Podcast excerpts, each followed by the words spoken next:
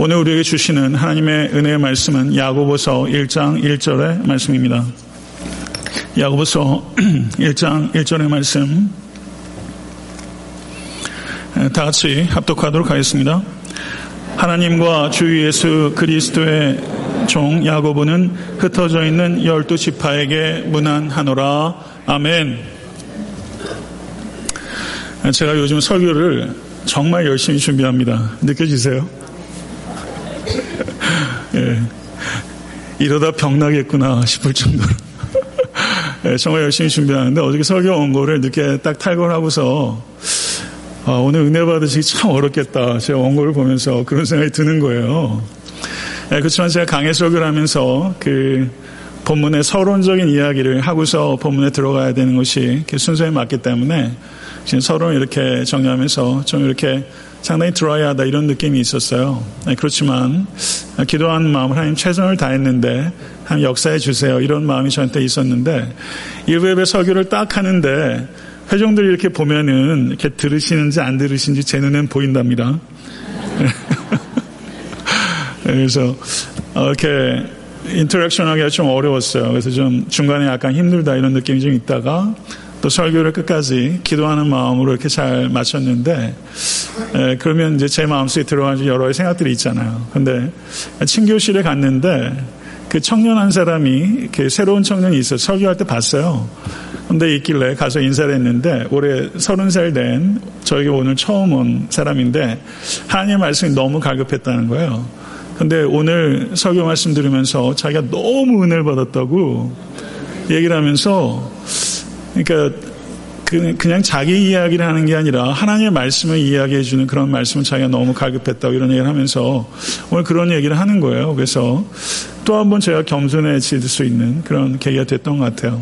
그러니까 제가 할 수 있는 게 항상 아무것도 없다 이런 생각들을 경험하면서 참 전하기에도 좀 힘들었는데 또 이렇게 한 사람을 통해서 주님께로 이끌림을 받는 그런 것들을 경험하면서 전 설교를 준비하기까지는 제가 책상에서 열심히 준비한 못간 제가 할 수 있지만 강대상 위에 올라가면 전 철저히 무력하고 또 하나님만이 역사하실 수 있게 간절히 바라고 또 갈급한 영혼 위에 하나님께서 은혜의 강물을 정말 생수의 강이 흐르는 그런 역사가 이 시간에 일어날 수 있게 되기를 간절히 소원하는 마음으로 저도 그리스도를 바라보고 여러분들도 그리스도를 바라보는 그런 은혜의 시간 될 수 있게 간절히 바랍니다.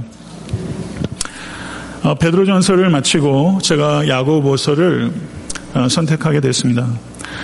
어, 하나님께서 이 야고보서의 진리의 말씀을 통해서 우리 각자를 씻어주시고 마음의 눈을 밝혀주셔서 거룩하신 하나님을 더욱더 알게 되고 가까이 하게 되고 사랑하게 되고 또 닮아가게 되고 증거할 수 있는 그런 중요한 한 걸음을 저희가 뗄 수 있게 되기를 간절히 소원하고 그렇게 될 줄로 믿습니다.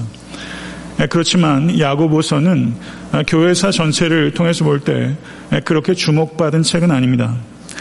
특별히 종교 개혁자 마틴 루터는 야고보서를 지푸라기 복음이다 라고 이야기할 정도입니다. 왜냐하면 야고보서에는 예수 그리스도에 대한 이야기가 너무 없다.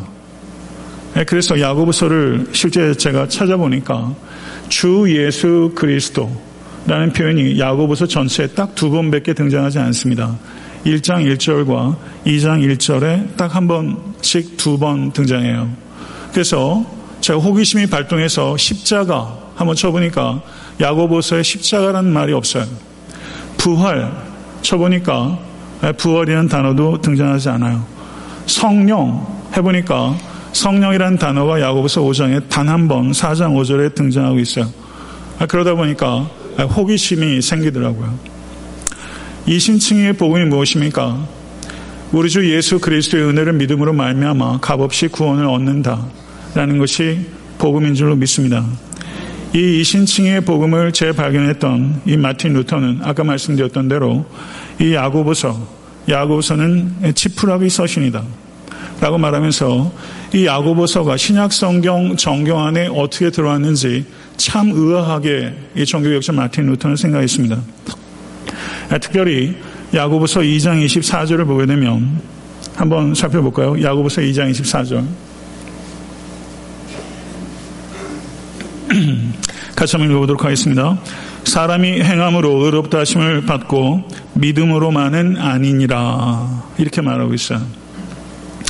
우리가 바울 서신을 통해서 익히 알고 믿는 바 이 신층의 복음과는 매우 다른 이야기를 하고 있는 것 같습니다. 예, 그렇다면 여기에서 우리는 중요한 질문을 하게 되는 거죠. 사도 야고보와 사도 바울은 정면으로 상충하고 있는가? 정말 그러한가? 표면적으로는 그렇게 이야기를 하고 있는데 정말 그러한가? 여기서 우리는 야고보서를 좀 더 신중하고 냉철하게 읽어야 될 필요가 있다는 것입니다. 결론부터 말씀드리다 보면 야고보와 바울의 외견상 보이는 명백한 의견의 차이는 야고보의 말을 전후 문맥과 상관없이 끄집어내서 이해하게 되면 왜곡하게 되고 인위적으로 결론에 도달하게 되는 것이죠. 우리가 갈라디아서 그리고 로마서 등에서 사도 바울이 특별히 대답했던 질문은 어떻게 구원을 얻는가에 대한 질문이었습니다. 그것에 대해서 사도 바울께서는 오직 은혜를 믿음으로 말미암아 구원을 얻는다. 이것이 사도 바울의 대답이었습니다. 야고보가 대답한 질문은 무엇이 참된 믿음인가 하는 질문입니다. 무엇이 참된 믿음인가? 이것에 대한 야고보의 대답은 진실한 믿음은 신실한 행동으로 증명된다.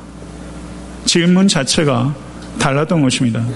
무엇이 참된 믿음인가 하는 질문에 대해서 야고보는 진실된 믿음은 신실한 행동으로 증명된다.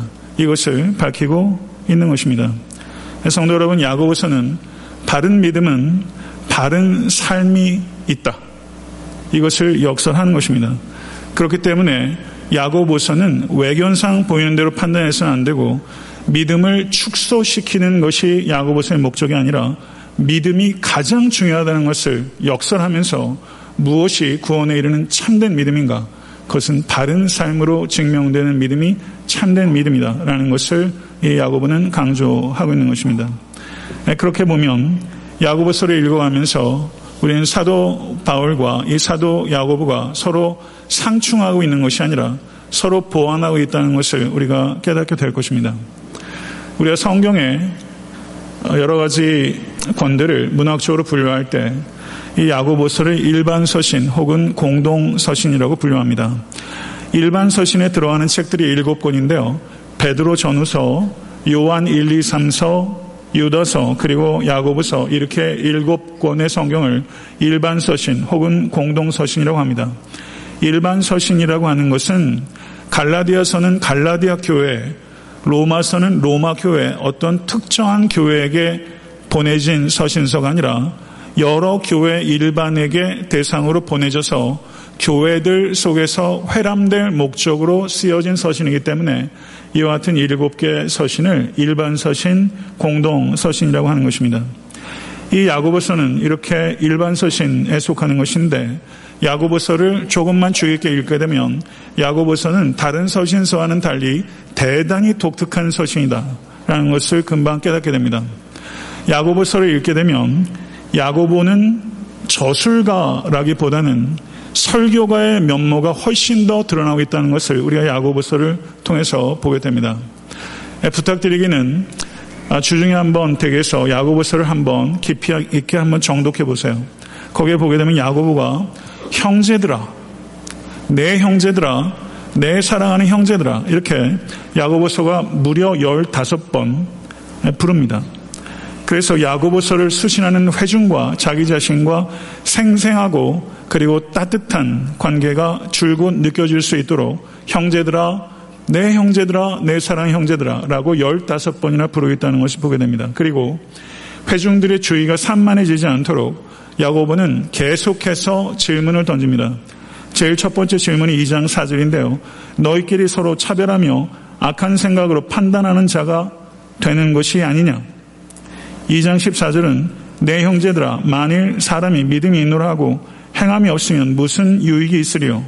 그 믿음이 능히 자기를 구원하겠느냐? 라고 말하면서 야고보는 계속 질문을 던지면서 회중들이 긴장의 끈을 놓지 않도록 하는 탁월한 예, 수사학을 가지고 있는 그런 설교자다. 이렇게 볼 수 있는 것이죠. 그리고 야고보서를 보게 되면 말, 그리고 키, 불, 샘물, 그리고 원예에 관계되는 이야기들, 그리고 농사에 관계된 이야기들처럼 마치 예수님께서 마태복음 6장에서 하늘에 나는 새와 들에 핀 백합화를 예를 들었던 것처럼 야고보는 우리의 일상사 속에서 굉장히 친근하게 볼 수 있는 여러 가지 일들, 익숙한 것들을 사례로 들고 있는 것을 볼 수 있습니다. 그리고 야고보서에서 야고보는 매우 매섭게 꾸짖기도 하고 단호하게 명령하기도 합니다. 야고보서가 5장으로 구성되어 있고 야고보서 전체가 108절로 이루어져 있는데 야고보서의 명령이 무려 쉬운 9개의 명령들이 108절에 쉬운 9개의 명령들이 이 야고보서에 있다는 것이죠. 그러면 어떻겠습니까? 쉬운 9개의 명령들이 108절에 있다는 것은 거의 두 절에 하나꼴로 명령이 계속 있다는 것이죠. 그렇기 때문에 야고보서를 주의 있게 읽다 보면 야고보서의 내용 내용들이 서로 논리적인 연관성이 매우 희박하게 보입니다.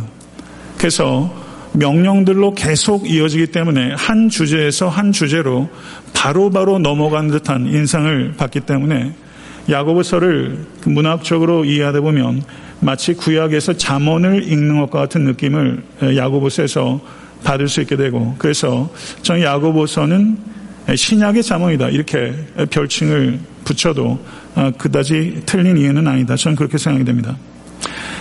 아, 제가 설교를 준비하면서 야고보서를 몇 번 읽으면서 논리적 구조를 파악하려고 했는데 간단치 않더라고요.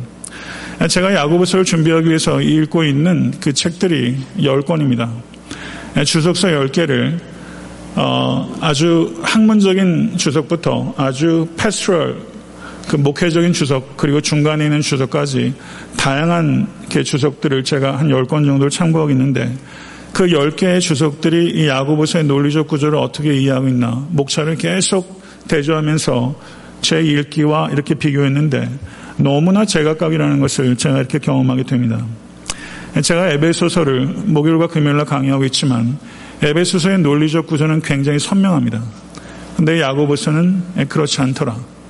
그래서 그렇지만 제가 다음 주부터 야고보서를 계속 강의해 나가면서 쉽게 파악되지 않는 이 야고보서의 논리적 구조가 그 심대하고 심오한 논리적 구조가 강의를 해 나가면서 우리에게 깨닫게 될 것을 저는 기대하고 말씀 속으로 들어가고자 합니다. 1장 1절을 한번 보겠습니다. 1장 1절은 하나님과 주 예수 그리스도의 종 야고보는 이라고 말합니다. 신약 성경에 야고보라는 이름을 가진 사람이 세 사람 등장합니다. 세베대 아들 사도 요한의 형 야고보가 있습니다. 그런데 이 야고보는 사도행전 12장에 주후 44년에 열두 제자들 가운데 최초로 순교했기 때문에 그 순교한 최초의 사도 야고보가 야고보서의 저자라고 하기에는 너무 일찍 순교했습니다. 두 번째는 예수님의 열두 제자들 가운데 알페오의 아들 야고보가 있는데 이 야고보는 작은 야고보라고 불려지기도 했습니다. 그런데 그 사람이 야고보서의 저자이기에는 알페오 아들 야고보는 너무 알려지지 않았습니다. 그래서 세 번째이자 가장 유력한 인물은 바로 예수님께서 탄생하신 이후에 요셉과 마리아 사이에서 태어난 야고보, 바로 예수님의 동생 야고보, 그리고 예루살렘 교회의 기둥이었던 야고보, 바로 그 야고보가 야고보서의 저자라고 생각하는 것이 가장 타당하고 확실한 추론이라고 생각합니다. 교회 역사 가운데 여러 증언들도 바로 이 예수님의 동생 야고보가 야고보서의 저자일 것이다. 이렇게 외증이 있는 것입니다. 저는 이 예수님의 동생 야고보가 야고보서의 저자라고 생각합니다. 그렇다면 이런 생각을 한번 같이 한번 해봤으면 좋겠습니다. 요셉의 형으로 산다는 것이 어떤 것이었을까요? 쉽지 않았을 것입니다. 예수님의 동생으로 산다는 것이 어떤 느낌이었을까요? 혹시 요셉과 마리아가 야고보를 비롯한 예수님의 동생들에게 너희들은 왜 형 예수처럼 하지 못하니? 이런 이야기 있을 수 있지 않겠습니까? 예수와 비교된 일들이 야고보 가운데 아마 있었을 것이다. 전 그런 생각이 들고요. 어쩌면 예수님께서 공생애를 시작하시기 위해서 집을 떠났을 때 야고보는 만세를 불렀을 수도 있겠다. 이런 생각을 조금 해볼 수 있는 것이죠. 저는 뭐 재미있는 묵상이라고 생각합니다.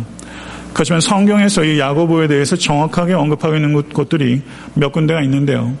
요한복음 7장 5절을 보게 되면 야고보를 비롯한 형제들이 예수를 믿지 아니하였다. 이렇게 말하고 있고 마가복음 3장 21절을 보게 되면 예수님을 미쳤다라고 말하면서 예수를 붙잡기 위해서 찾아온 내용들이 마가복음 3장에 기록되어 있습니다. 예수님께서 십자가에 달리셨을 때 마리아는 곁에 있었지만 야고보는 그 자리에 없었습니다. 복음서에 나타나는 이 야고보의 모습은 예수님을 이해하지도 그리고 믿지도 않았던 것입니다. 그렇다면 이 야고보가 예수님을 언제 믿게 되었을까요? 고린도전서 15장 7절을 보게 되면 부활하신 주님께서 동생 야고보에게 나타났다고 기록하고 있습니다. 사도행전 1장 14절은 예수님의 가족들과 제자들이 마가의 다락방에서 기도했다고 증언하고 있습니다. 사도행전 2장을 보게 되면 성령 강림 사건 때 야고보도 그 자리에서 성령의 불을 받았다고 기록하고 있습니다. 야고보는 예루살렘 교회의 성장을 목격했고 그리고 그 성장한 교회 리더로 성장했던 것입니다. 사도행전 9장을 보게 되면 사도 바울이 담에색으로 가는 도중에 부활하신 주님을 만났고 회심한 지 얼마 지나지 않아서 예루살렘에 갔을 때 바나바의 인도를 받았고 그때 사도 야고보는 바울을 만났습니다. 그리고 사도행전 15장을 보게 되면 어떤 사람들이 모세의 법대로 할 일을 받지 아니하면 능히 구원을 받지 못한다라고 주장하며 다툼이 발생했을 때 야고보는 예루살렘 공의회를 대표하는 지도자로서 오직 믿음으로 은혜에 의해서만 구원을 얻는다라고 예루살렘 공의회 가장 최초의 중요한 선포를 했던 것입니다. 그리고 그때 사도 야고보는 유대인의 감정을 상하게 하지 않기 위해서 이방인 그리스도인들에게 반감을 일으키는 몇 가지 행동을 삼가할 것을 요청했습니다. 이것이 사도행전 15장 20절에 기록되어 있는 내용입니다. 야고보 이와 같은 행동들을 우리가 성경을 통해서 재구성하면서 특별히 사도행전 15장 그리고 21장 등에 나타나는 이 사도 야고보의 모습을 통해서 우리는 이 사도 야고보가 모든 사람들이 연합할 수 있도록 위대한 조종자의 역할을 했던 사람이라는 것을 우리는 알 수 있습니다. 초대교회 역사가 했던 유세비우스에 의하면 바울이 로마로 압송되자 실망한 유대인들이 야고보를 타겟으로 삼았습니다. 그래서 군중들이 야고보를 끌고 왔고 그리스도에 대한 믿음을 공개적으로 부인할 것을 요청했습니다. 그러지만 그때 사도 야고보는 더욱 뚜렷하게 예수는 구세주시오 하나님의 아들이십니다. 라고 선포했고 그의 증거를 견딜 수 없었던 유대인들이 야고보를 돌로 쳐서 죽였다. 라고 초대교회 역사는 기록하고 있는 것입니다. 예수님의 동생 야고보가 순교한 것이 주후 62년입니다. 야고보는 경건한 사람으로 명망 높았고 그래서 야고보를 사람들이 부를 때 의로운 야고보라고 불렀습니다. 그리고 야고보는 기도할 때 워낙 오래 기도했었기 때문에 그 무릎이 마치 낙타 무릎과 같다고 해서 초대교 역사 가운데 야고보의 별명은 낙타 무릎이다. 이런 기록을 남기고 있는 사람이에요. 우리가 기도를 많이 하는 사람들을 우리가 흔히 낙타 무릎을 가지고 있다는 말은 지금 우리 가운데 회자되는 말이 아니라 사실은 이 사도 야고보를 초대교회 역사 가운데서 지칭할 때 낙타 무릎을 가지고 있었던 사람이다. 이렇게 이야기를 했다는 것이죠. 저명한 신약학자 중에 크레이그 블럼버그라는 학자가 있습니다. 그 학자를 비롯해서 많은 수의 학자들이 야고보서가 어, 집필된 연도가 언제인가라고 했을 때 40년대 중후반에 이 야고보서가 기록되었을 것이다. 이렇게 봅니다. J.T. 로빈슨이라는 학자도 야고보서가 주후 48년도에 기록되었을 것이다. 어쩌면 1년 정도 더 앞당길 수 있을 것이다. 이렇게 이야기를 했습니다. 그렇다면 40년대 중후반 조금 넓게 잡으면요. 좀 더 범위를 좁히면 빠르게는 주후 47년에 그리고 늦게는 주 48년도에 이 야고보서가 기록되었다는 것이죠. 아, 그러면 사도 바울의 서신서들 가운데 가장 먼저 쓰인 서신서는 무엇인지 아십니까? 갈라디아서가 제일 먼저 쓰였다고 하는 사람도 있고 데살로니카 전후서가 가장 먼저 쓰였다고 하는 사람들도 있습니다. 그래서 갈라디아서 혹은 데살로니카 전후서의 연대를 대략적으로 학자들이 주후 49년에서 50년으로 봅니다. 그리고 사복음서 가운데 가장 먼저 쓰인 복음서를 마가복음이라고 일반적으로 이야기를 합니다. 그러면 마가복음은 언제 쓰였는가? 물론 학자들마다 의견 차이는 있지만 마가복음이 주후 64년에서 66년 사이에 쓰였을 것이다. 이렇게 이야기를 합니다. 그렇다면 최초의 복음서가 주후 64년에서 66년 사이에 쓰였고 최초의 사도 바울의 서신서가 주 49년에서 50년에 쓰였다면 야고보서는 그 연대를 47년, 48년으로 본다면 우린 여기에서 매우 의미심장한 결론에 도달하게 되는 것이죠.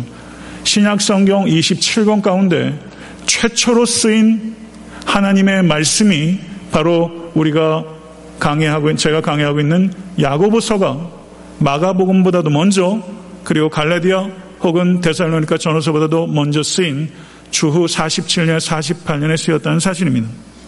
신약 성경에서 가장 먼저 쓰인 성경을 저희들이 이제 보게 되는 것이죠. 그래서 야고보서는 교회의 뿌리다 라고 말할 수 있는 거룩한 하나님의 말씀인 줄 믿습니다.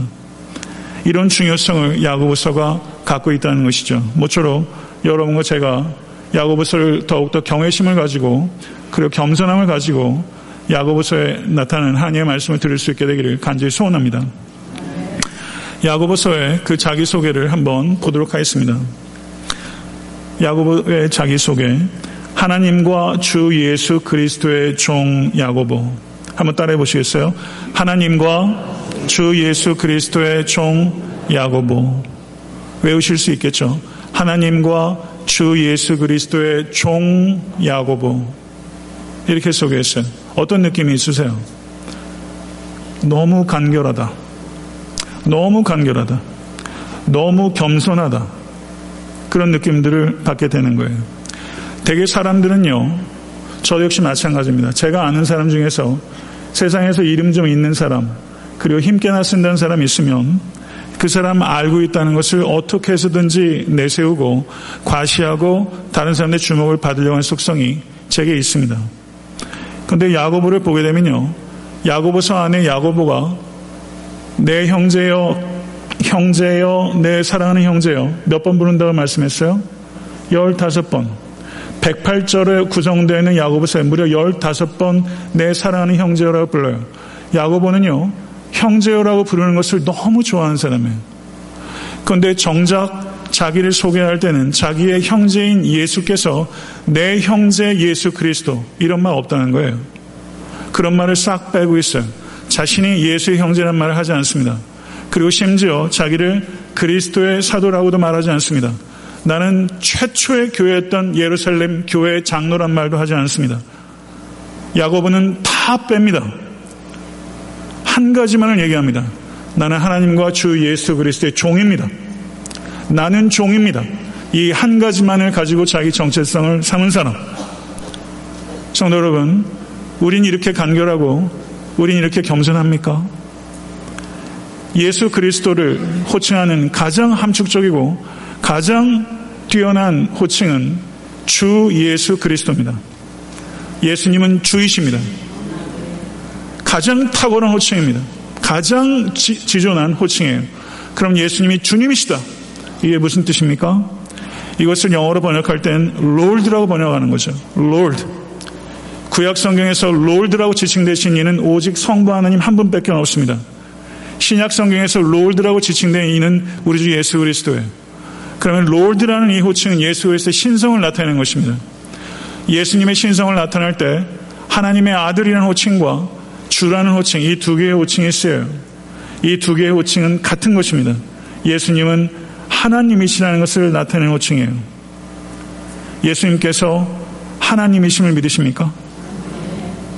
우리가 살고 있는 이 시대의 시대 정신은 종교 다원주의입니다.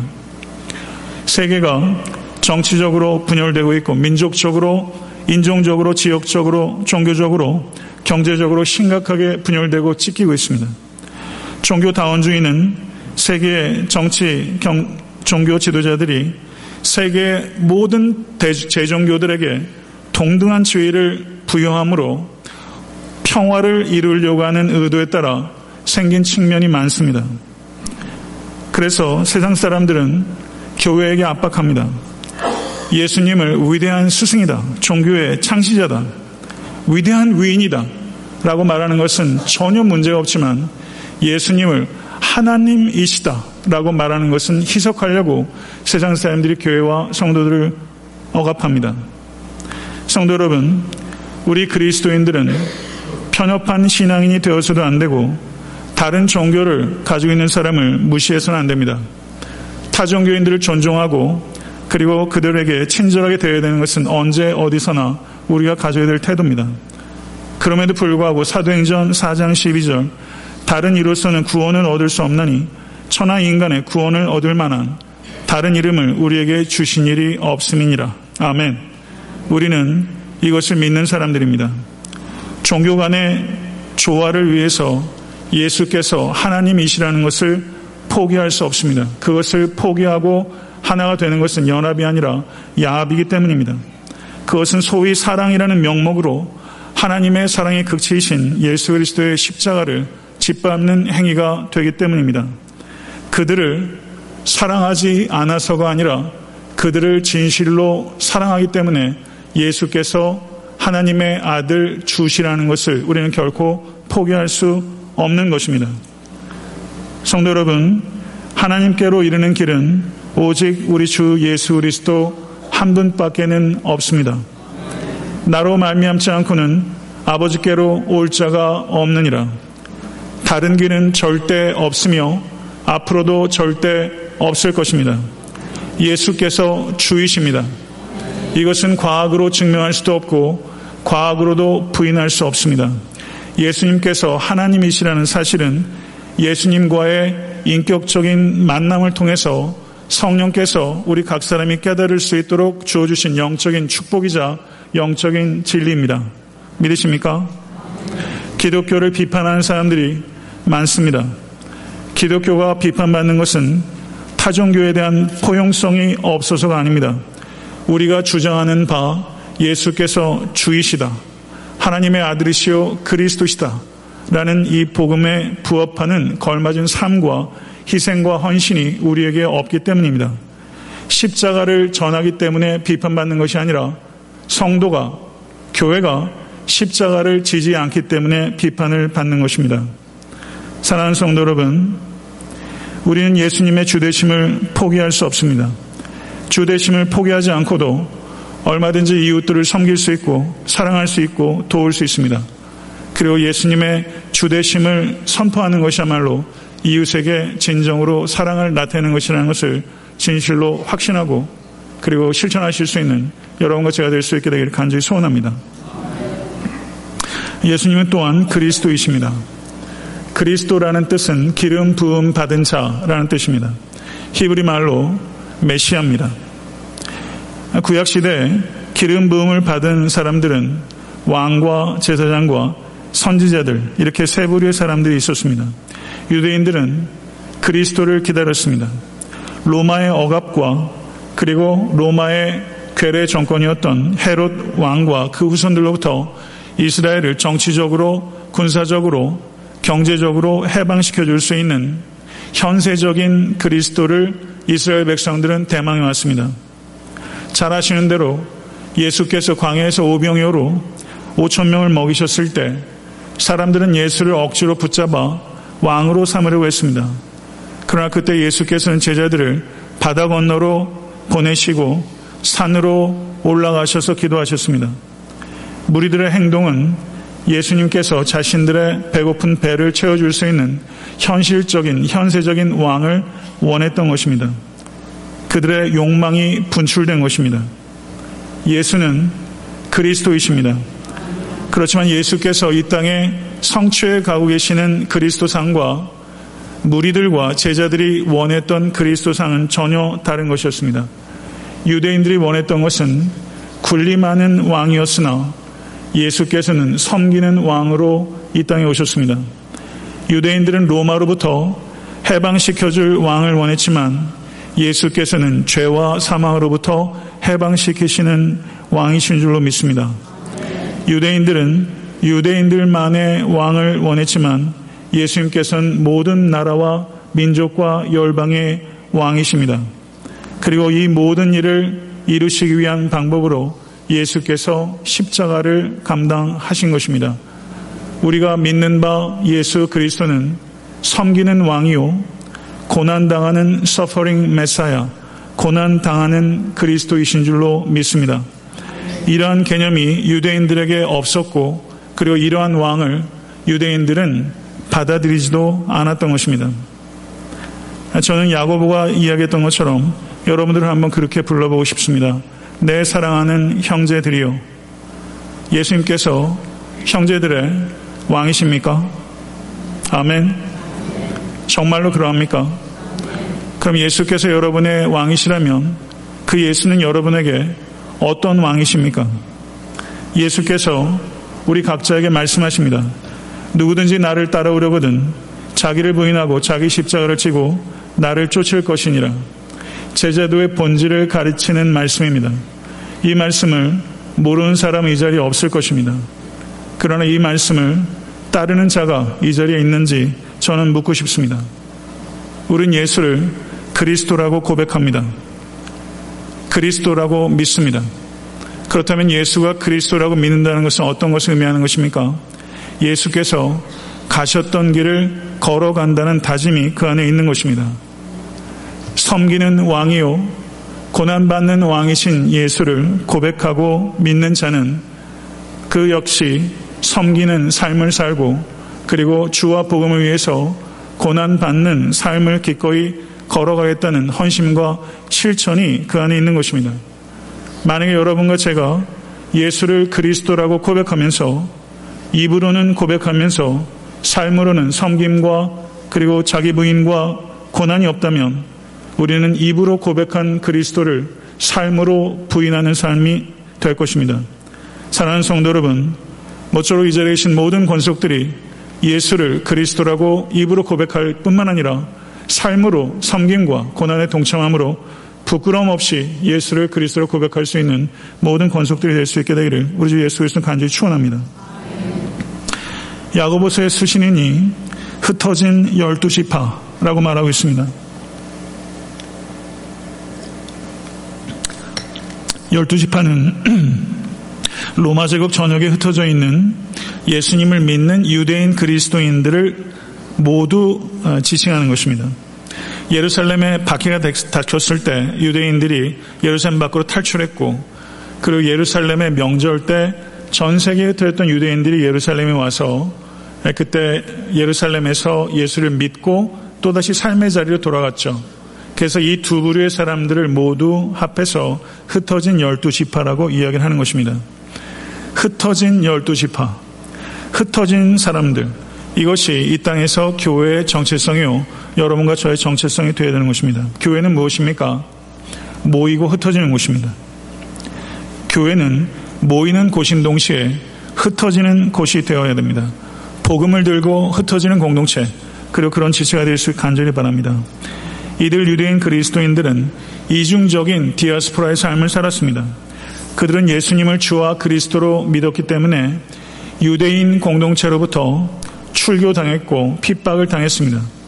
그리고 그들은 유대인이었기 때문에 로마인들로부터 핍박을 당했습니다. 그래서 유대인 그리스도인들은 유대인으로부터 로마인으로부터 이중적인 핍박을 받았고 그로 인해서 많은 사람들이 지쳤고 그리고 흔들리고 있었습니다. 바로 그때 사도 야고보는 핍박과 혼돈과 변절의 소용돌이 속에서 견고하게 설 수 있도록 강곡하고 강력한 권고의 편지를 써야 될 필요성을 느꼈고 바로 그 책이 바로 우리가 읽고 있는 야고보서입니다. 이토록 괴로운 처지에 있던 유대인 그리스도인들에게 사도 야고보는 짤막하게 인사합니다. 제일 마지막에 무난하노라. 무난하노라. 이렇게 인사하고 있는데요. 여기에 나오는 헬라어는 카이레인이라는 헬라어입니다. 이 단어의 뜻은 기뻐하다라는 뜻입니다. 그렇기 때문에 무난하노라 이 뜻은 기쁨으로 안부하노라 이런 뜻이고요. 다음 주부터 제가 강의할, 강의할 본문 가운데 하나가 1장 2절부터인데요. 1장 2절을 보게 되면 내 형제들아 너희가 여러 가지 시험을 만나거든 온전히 기쁘게 여기라. 무난하라 라는 말씀 뒤에 카이레인, 카이로라는 동사가 있고 다음 주 1장 2절에는 카라라는 기쁨이라는 명사가 이어지면서 이중적인 핍박에 시달리고 있는 이 유대 그리스도인들에게 기쁨으로 간곡하고 강력하게 야고보는 권면하고 있는 것입니다. 말씀을 맺겠습니다. 이제 오늘 우리들은 야고보서의 이야기를 들을 수 있는 약간의 준비가 된 것입니다. 주 47년이나 48년경에 전 세계에 흩어져 있는 디아스포라 유대인 그리스도인들에게 사도 야고보는 기쁨으로 무난하고 간곡하고 강력한 권고를 하고 있는데 이 간곡하고 강력한 권고는 바로 우리의 영혼이 들어야 될 메시지인 것입니다. 모쪼록 야고보서의 강의를 통해서 야고보의 그 외침을 들으실 수 있는 사랑하는 모든 권속 되실 수 간절히 축원합니다. 식당에 가셨을 때 한 사람만 저한테 오셔서 은혜 많이 받았습니다. 라고 이야기해 주시면 오늘 딱딱한 설교를 했지만 제가 많은 격려를 받고 할 수 있을 것 같습니다. 준비되셨어요? 할렐루야. 네, 오늘 태도가 참 좋으셨습니다. 기도하겠습니다.